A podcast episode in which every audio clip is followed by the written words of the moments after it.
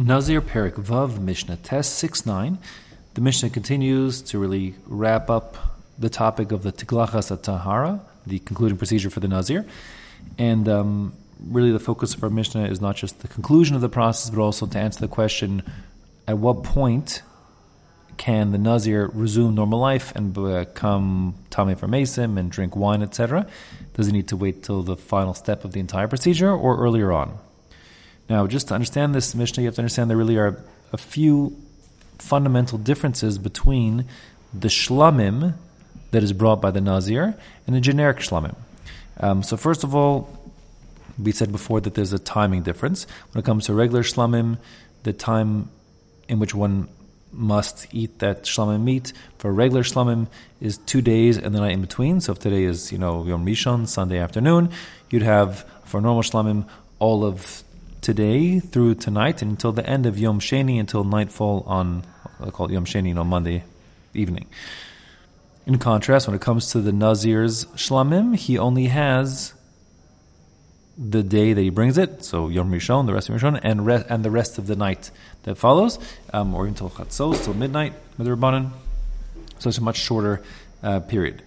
Uh, the second big difference is that a normal shlamim uh, is not accompanied by any bread, um, but the Nazir Shlamim has two different types of breads that are brought with it. Don't confuse this with the Toda, which is also kind of shlam, but has four types of bread. They're just two when it comes to Nazir.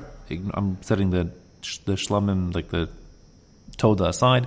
When it comes to the Nazir shlamim, there are two types of uh, breads, if you will. They're both matzos, meaning they're unleavened bread, but one is um, referred to as a challah, and it's balula b'shem, and it's mixed with oil in the in the dough with the the solas, the fine flour, but then um, baked like sort of kind of like you could imagine, sort of having a consistency a little bit like like uh, a Sephardic matzahs, if you will. It's like it's like a, it's unrisen, but it's not like a hard cracker. And then you have the uh, rakikin, uh, the matzahs rakikin, which are basically crackers probably very similar to like our Ashkenazi uh, matzahs, if you will. And those aren't mixed with oil in the dough, but they're meshuchos b'shemen. There's oil um, smeared on the outside. So the Nazir brings a total of 20 loaves of bread, 10 of each of those two types. Um, fine in total. And they're put in a sal, in a basket, and they're brought.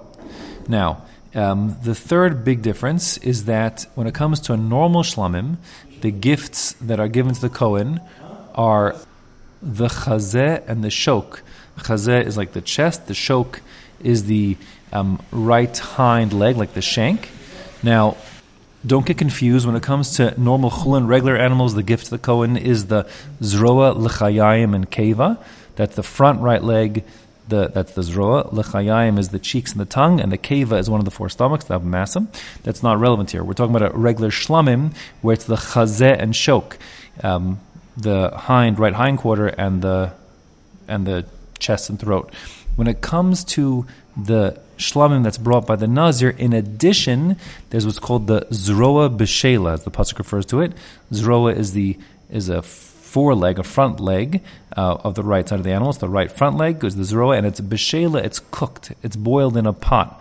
Um, and we saw that a moment ago in the previous Mishnah. The hair goes under the pot and so on. Okay. Now, the, when a shlum is brought, there's always a tenufa.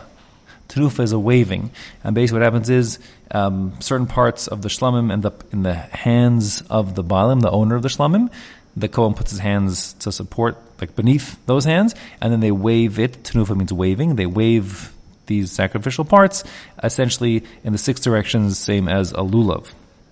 That's true also by the Nazir. He also has a tenufa. Um, but what goes in his hands are not just the usual items, which are the emurim. The emurim are the um, sacrificial parts that are from every kind of zevach, every kind of animal sacrifice, has the same emurim that are burned on the mizbeach, and no one ever eats them. Um, the emurim basically are the is the chalev that does the internal fats around the abdominal fats and you know visceral fats, um, as well as you have the two kidneys, the diaphragm, and the oseris covered, like the lobe of the liver. So that always goes on his hands, um, as well as the chaza and shok, the chest and right hind leg also goes in the arms of the of the bilam, the offer of the shlamim when they're waved. But in addition, when it comes to the nazir's shlamim, we add the zroa b'shela, the right foreleg that's boiled, that's going to the kohen, and you also add these one of each of the two types of breads, the rakikin and the and the chalas matzos, the the other kind of whatever it is, and then he waves all those together. Okay. So those are three big differences uh, between a shlamim of a regular offering and the shlamim of the nazir. Again, the time frame, the loaves of bread, and what's included in the tenufa, the waving with the zroa b'shela. Okay, um, so the question is, at what point can now the nazir once again resume normal life? So the Mishnah here says, Haya mevashel esa shlamim o sholkan.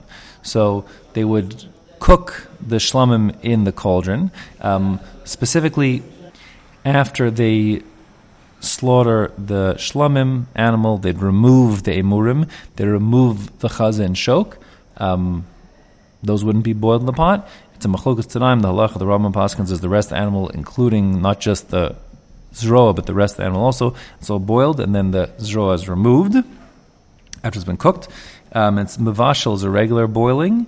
Shalika learns the Bartenura is overcooking, if you will, so it comes like kind of soggy and limp. So the point here is haimavashla shlamim, whether he does the normal amount of boiling for appropriate for cooking shlamim, o shulkan, or if he overboils it, if you will. Hakohen notlesa zroa b'shela. The Kohen takes that boiled, cooked foreleg of the shlamim, mina aisle from the ram, v'chalas matzah achas minasal, and one of the chalas matzah, one of the the the the loaves, if you will, unleavened loaves from the basket, urakika matzah achas, and also or, excuse me, rakik matzah achas, and also one of the crackers of matzah.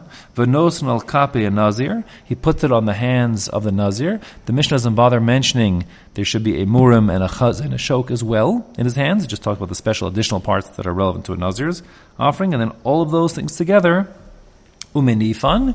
He, the bilam with the Kohen's hands beneath his hands, the bilam meaning the nazir, um, waves in the six directions. Kach, and after that, meaning we're done with everything. Hutter Nazir lishtos yain ulitama lemesim. At that point, the Nazir is allowed to return to normal life, drinking wine and becoming tamei mason. Meaning all of the steps have to be done. So the hair cutting, the karbanos, and the tenufa all required. That's the Tanakama Shita, and that's basically the halacha. Uh, Rabbi Shimon disagrees. He's much more lenient. He learns out, really, it's a limud from a Gezerah Shava. I'll tell you the limud in a second, but his, the Mishnah says inside, Rabbi Shimon Omer, Kevan shenizrak alav echad min adamim. Rabbi Shimon holds once um, blood from any one of the three karbanos make it to the mizbeach. At that point, hutter hanazir lishtos bayan l'tam lamesim. The nazir is totally over, and he can go along with the normal life. No need to wait till the last step. Even the first of the offerings is enough. Uh, Rabbi Shimon learns that out basically from a Gezer Shava because this word achar appears in two places. It says va'achar yishta nazir yain, and after that, I'll call it, the Nazir is allowed to resume drinking wine, etc. And also it says, V'nasim al kape Nazir achar his galcho es nizro.